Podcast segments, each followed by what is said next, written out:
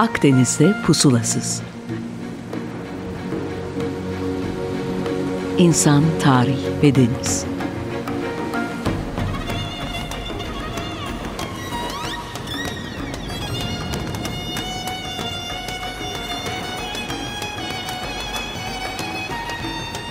Hazırlayan ve sunan Sidar Duman. 95.0 Açık Radyo'dan herkese merhaba. Ben Sidar Duman. Akdeniz'de pusulasızda bu hafta artık siyasetten kurtulduk ve sanatla ilgili bir şeyler konuşmak istiyoruz. Şu an çok güzel bir yerdeyim. Bir sanat atölyesinin içindeyim. Keşke burayı görebilseniz ama kelimelerimizle size bunu anlatmaya çalışacağız. Çok sevgili bir konuğum var. Cem Sabil. Ee, kendisini tanıtsın ben mikrofonu ona vereyim oradan devam edelim. Evet Türkiye Zonguldak doğumluyum. İstanbul'da bir akademide bir 3 sene kadar eğitimim var. Ondan sonra bir Almanya süreci var. Ee, ki bu da 20-25 sene belki hatta 30 seneyi bağlayan bir süreç. Eğitimimin devamını orada yaptım. Heykel ve seramik okuyup üzerine de bir de bronz eğitimi aldım. Sonra da 2000 yıllarından sonra da ağırlıklı olarak Türkiye'de İzmir ve İstanbul olmak üzere yaşamıma devam ediyorum. Ee, Stuttgart'taki atölyemi de 2013 yılında kapattım. Yani 79-2013 e, Stuttgart'ta Almanya'da yaşamıştım. Harika. Bu giriş e, şimdilik yetsin. Devamlılığını dinleriz. Ya Cem tabii ben etrafında bronz heykeller görüyorum ve Akdeniz'de Pusulasız programında biz bronzdan çokça bahsettik. Çünkü çok önemli bir dönem benim gözümde Akdeniz tarihi açısından ve sen de bronz heykel yapıyorsun. Biz bunun nereden çıkarıldığını, getirildiğini falan konuştuk. Bir çığır açan bir malzeme. Yani iki tane metalin karışımı olduğunu biliyorum ama bundan bir sanat üretmek e, sende nasıl başladı bu iş ve hakikaten neden bronz? Hani böyle bir Cem Yılmaz sorusu gibi oldu ama. Şimdi şöyle ben e, eğitim süresince tabii e, dış mekan heykelleri, iç mekan yani e, yapmaya devam ediyorum. Fakat burada karşılaştığım bir takım problemler oldu. Bunlardan bir tanesi ahşapla çok çalıştım. Fakat dışarıda ömrü çok uzun değil. Bir de tabii Avrupa'da olmanın getirdiği, azınlık olmanın getirdiği bir şey kalıcı olmakla ilgili bir proses vardı. Yani kalıcı olmak nasıl olabilir? Şimdi bir şekilde imkanım da oldu bronzla çalışmak üzerine ve orada bir şeyi gördüm. Yani şöyle bir anekdot anlatayım. İzmir'de arkeoloji müzesine çağırdılar beni. Orada bir heykel bulunmuş denizden çıkan bir heykel bir Romalı torso asker torso üniforması üzerinde bir torso bulunmuş. E, denizden çıkardı işte bir bana sordular nasıl yaparız nasıl ederiz filan diye.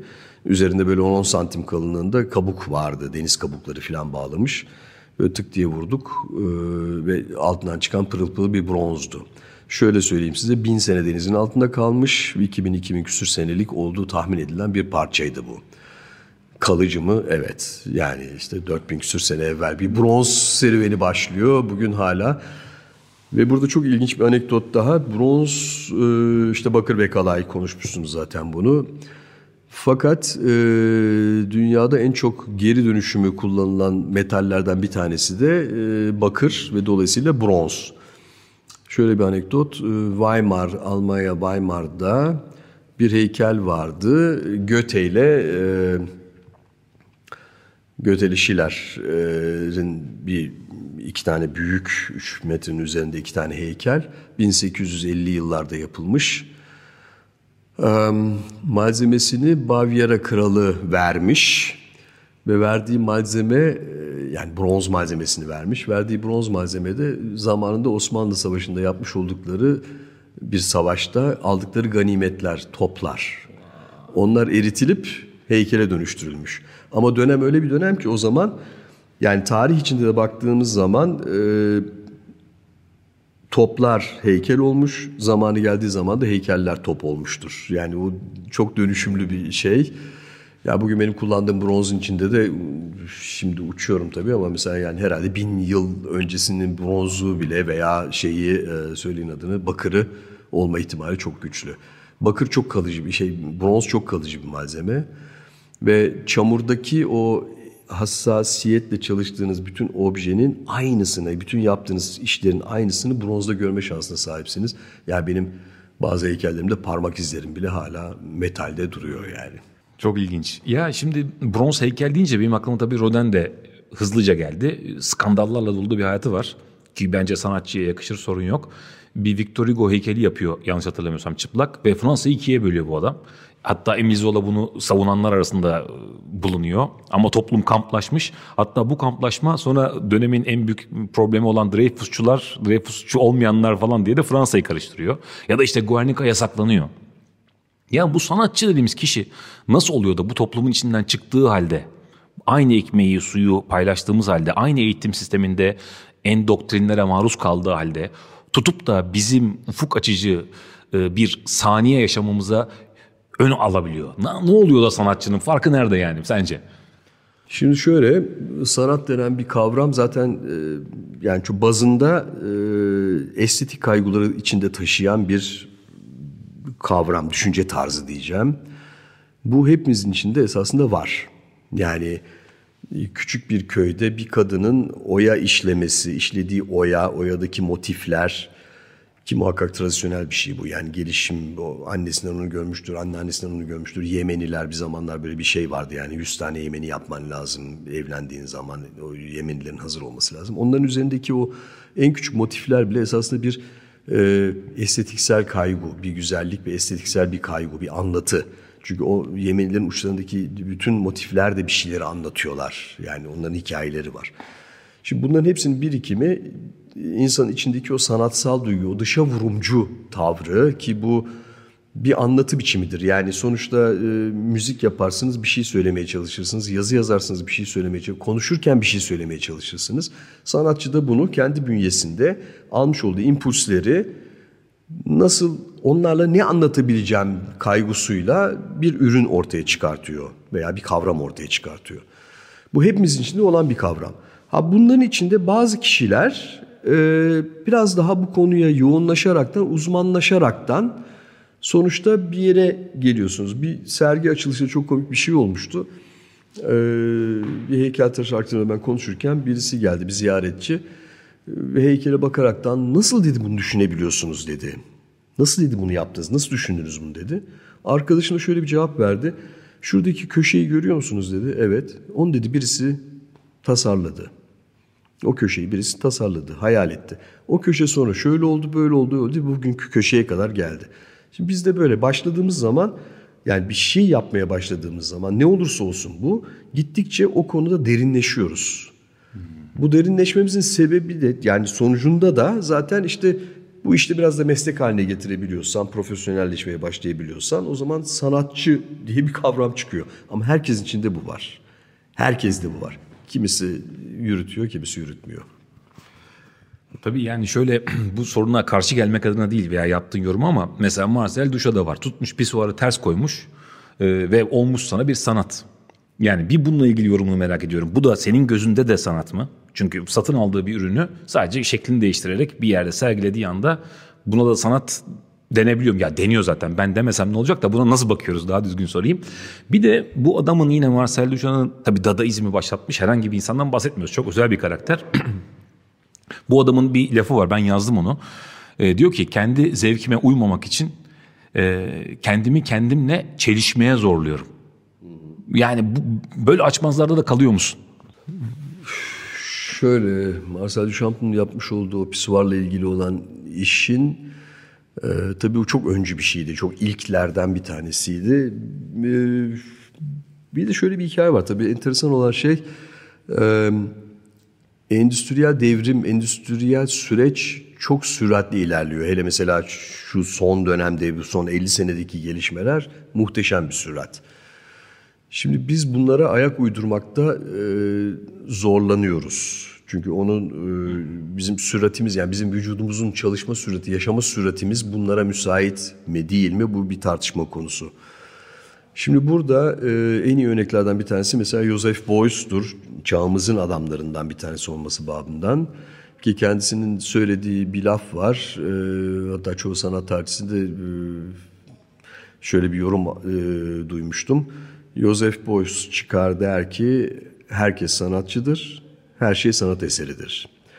Ve bunu söyledikten sonra e, sanat tarihçilerinin yorumları yani biz yüzyıllardır çalışıyoruz, yazıyoruz, çiziyoruz. Adamın bir tanesi çıkıyor. Yani adam derken Joseph Beuys çıkıyor. Böyle bir laf ediyor. Her şey alt üst oluyor. Yani bugün hakikaten her baktığınız ürün bakış açınızla ilgili olarak her baktığınız ürün esasında bir ürün ve bu bir sanatsal bir kavram sonuçta yani baktığımız zaman. Ve buradan da e, ağırlıklı olarak da bu kavramsal sanat denen bir formül çıktı. Daha formül çıktı derken vardı zaten ama daha yoğun olarak yürümeye başladı. Ee, bu bir karar meselesi. Çok postmodern bir dünyada yaşıyoruz şu anda. Yani bugün e, figüratif bir iş yapan, demin bir konuşmamızda bir Lascaux mağaralarından falan geçti 36 bin yıl öncesi e, şeyi çıktı. Şöyle bir hikaye var. Ya ben kendi şahsım adıma şunları söyleyebilirim. Şimdi Lascaux mağaralarındaki bir desen duvara çizilmiş bir desen var. Orada bir figür var. İşte bir bizon figür var. Çok klasik olanından bahsediyorum. Bir figür var. Ee, ölmüş bir adamın figürü. Bizonun yanında ölmüş bir adamın figürü. Ki bu bizonu öldürdükten sonra ölen bir adam başka birisi tarafından çizilmiş olduğunu tahmin ediyoruz. Oradan başlayan bir süreç 36 bin sene öncesi. Şimdi bakıyorum ben hala figür yapıyorum. Ee, taklit mi yapıyorum, kopya mı yapıyorum, taklit mi yapıyorum? Taklit yapmıyorum ama bir şey söz çok önemli. Ben bir şey keşfetmek uğrunda bir adam değilim. Ya ben bir şey keşfetmek zorunda değilim. Ama ben ne yaparım? Ben heykeli Cem'in heykelini yaparım. Ben benim heykelimi yaparım. Şimdi Marcel Duchamp'ın da oradaki o kaygısıyla ya ben kendi kendime çelişki e, bir daha bir okusana bakayım o cümleyi. Ee, şöyle demiş, e, kendi zevkime uymamak için kendimi kendimle e, çelişmeye zorluyorum. Şimdi bu tabii müthiş bir yaratıcılık şeyi esasında baktığın zaman. Yani e, ya tamam oldu deyip yürümek de var. Hayır ben bu nedir, burada daha ne var, altında ne çıkarabilirim, nereye gidebilirim deyip. Tabii bütün o gene sonuçta döneceğim hikaye, bütün o impulslerin toparlanıp bir anlatı biçimine dönüşmesi. Ve adam burada müthiş bir şekilde kendine tırmalıyor. Yani oradan ne çıkaracağım? Bütün mesele bu.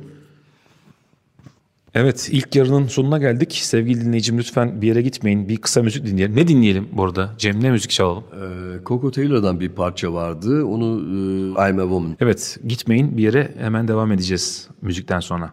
Evet 95.0 Açık Radyo'dayız. Cem Sabil ile kaldığımız yerden devam ediyoruz. Çok heyecanlı bir program oldu vallahi benim için de ilk yarısı bile. Şimdi Cem sorulara devam ediyorum tabii dayanamadan. Ee, öncelikle şu yani bakış açısı sanat kadar da kıymetlidir diye bir görüş var. Katılıyor musun? Ben katılmak istiyorum. Niye? Çünkü sanatçı değilim. Bakış açımdan seni etkilemek ve bu e, esere de değer katmak niyetindeyim. Neden soruyorum? Çünkü bu içinde bulunduğum dönemde bu senin yaptığın bronz heykele ben bir açıyla bakıyorum. Atıyorum daha otoriter bir toplumda yaşarken e, rüzgar döndü, toplum değişti, ben biraz daha değiştim. Aynı esere farklı bakabiliyorum. Yani bu da senin yaptığın eseri var eden unsurlardan biri ben yani bakan da olabilir miyiz? Bunu sonra psikanalizde başka yerden de bağlarım ama ne diyorsun bu kısmına? Benim için şöyle yani e, tabii ki rüzgarlar değişiyor, e, çağlar değişiyor, bakış açısı değişiyor, doğa bile değişiyor, her şey çok değişiyor. Ama ben şahsım adına söyleyebilirim bunu. Ben bunların e, üçüncü bir göz olarak dışarıdan bakıp o akımın içinde olmamak üzere bir program yaptım. Ne demek bu? Şöyle söyleyeyim, daha zamansız bir şeyle oynamak istedim. Yani benim yaptığım hikaye bugünkü e, politik e, uçuyorum e, sosyal durumların bir e, cevabı veya bir arayışı veya oraya bir söylemden ziyade daha üst bir resimde bakıp o resimde ben ne söyleyebilirim, ne yapabilirim diyerekten e, çalışmalarımı sürdürdüm. Bu da zamansızlık galiba çok önemli bir faktör benim için. Yani bir e, mesela bunun içinde ben malzeme olarak kendime mitolojiyi aldım. Yani mitolojide çok çalıştım daha doğrusu. Özellikle seçtiğim bir şey değil, içine düştüm öyle diyeyim. Ee, orada çünkü e, o kavramlar işte hakikaten binlerce senedir devam ediyor. Akışlar devam ediyor. Çok büyük değişmeler yok. Yani o zamanki dertlerle bugünkü dertler teknik olarak belki var ama sonuçta baktığın zaman özünde çok büyük değişiklikler yok. Ve zamansızlık kavramında mesela müzikle biraz daha onu bağdaştırabilirim. Orada işte mesela bir Bach kavramı çıkıyor. Mesela Bach'ın yazmış olduğu, Beethoven'ın yazmış olduğu müziği şimdi çok küçük örnekle vereceğim. Ee, 100 sene evvel de çok dinlenen, 100 sene sonra da dinlenecek olan bir hikaye. Yani sanatı biraz böyle görmek istiyorum. Yani o günün şartlarına doğru bir cevap, bir e, kişisel bir kaygıyı dile getirmekten ziyade daha daha evrensel, daha zamansız, daha soyut bir kavramda nasıl çözerdim? E, ben bunun peşindeyim açıkçası. Tam da bu noktada esasında söylemem lazım. Tabii biz 360 derece tarih araştırma derneğinde işte teknelerin canlandırmalarını yaparken senin bu e, şu anda tam önümde duruyor tabii bir küçük modeli. Sisyphos'la bu bizim tekneyi bağlaştırdığın heykel ya muhteşem bir şey. Hakikaten zamansızlaştı ve mitolojiye bir yorum oldu bana sorarsan. Çünkü oradaki sen ana kavrama tutup bambaşka bir kavramı ekledin ve bir işte belki de sanat dediğimiz şey böyle mi doğuyor? Valla şimdi tabii benim de karşılaşmam 360 dereceyle e, çok ilginç ve beni tabii bu projeye de iteleyen bir süreçti.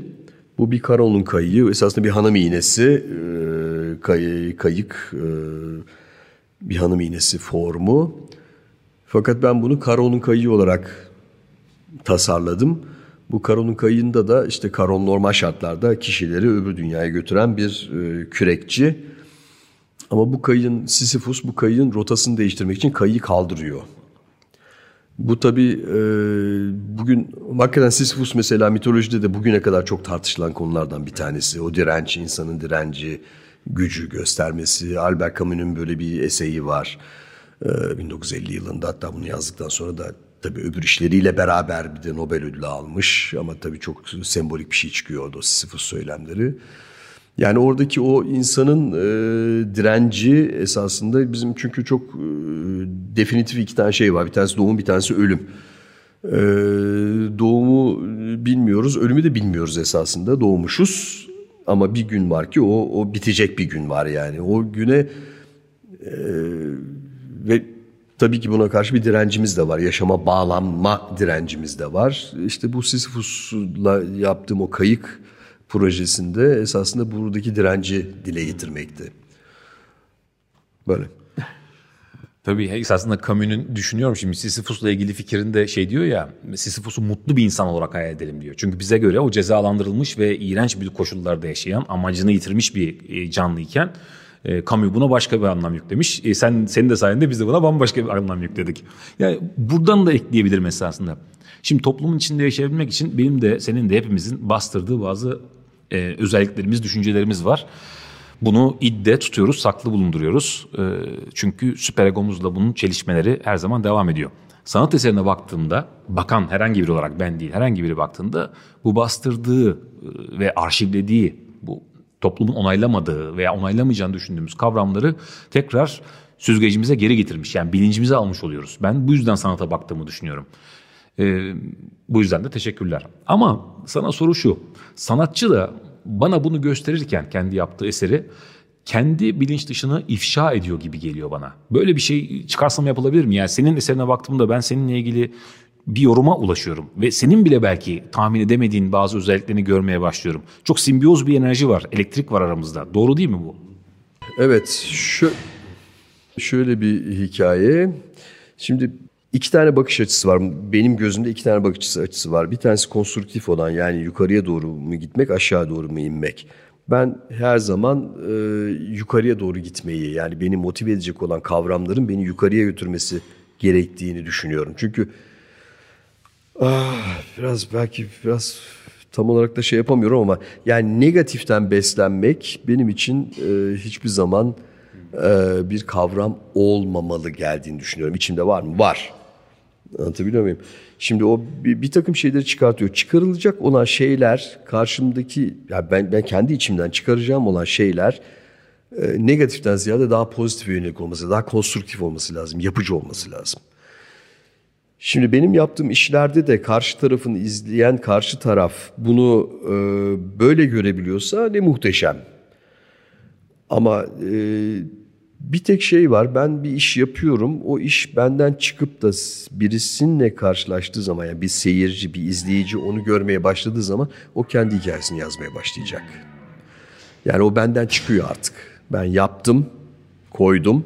Birisi onu gördü ve kendi hikayesini yazmaya başlıyor. Ve ben bugün bunu çok büyük bir netlikle söyleyebilirim. İnanılmaz hayretlere düştüğüm yorumlar aldım. İnanılmaz hayretlere düştüğüm yorumlar aldım. Ve bu beni çok besliyor tabii. Karşı taraftan gelen impulslar beni çok besliyor. Ama ben karşı taraf ne düşünecek diye yapmıyorum bunu. Tamamen benim kendi içsel bir serüvenim. Burada da işte ana anekdot işte bir negatifin pozitif ve pozitiften yürüyüp daha evrensel, daha zamansız kavramlar içinde dans etmeyi, orada çalışmayı, onlara yoğunlaşmayı her zaman tercih ettim. Valla sevgili dinleyicim bize ayrılan sürenin sonuna geldik. İnanması güç benim için tekrar. Biz konuşmaya devam edeceğiz. O yüzden kıskanabilirsiniz. Ancak James Abili de herhalde Google'dan bakıp bulabilirsiniz Instagram'ını şuyunu buyunu. Ee, bakın tavsiye ediyorum ki size de bir ufuk açıcı e, boyut getirebilir büyük ihtimal. Büyük ihtimal ama karşında da anlıyorum ki Cem'e de büyük faydanız olabilir. Ee, hoşça kalın diyoruz. Açık Radyo'da kalın. Hoşça kalın. Teşekkürler. Hoşçakalın.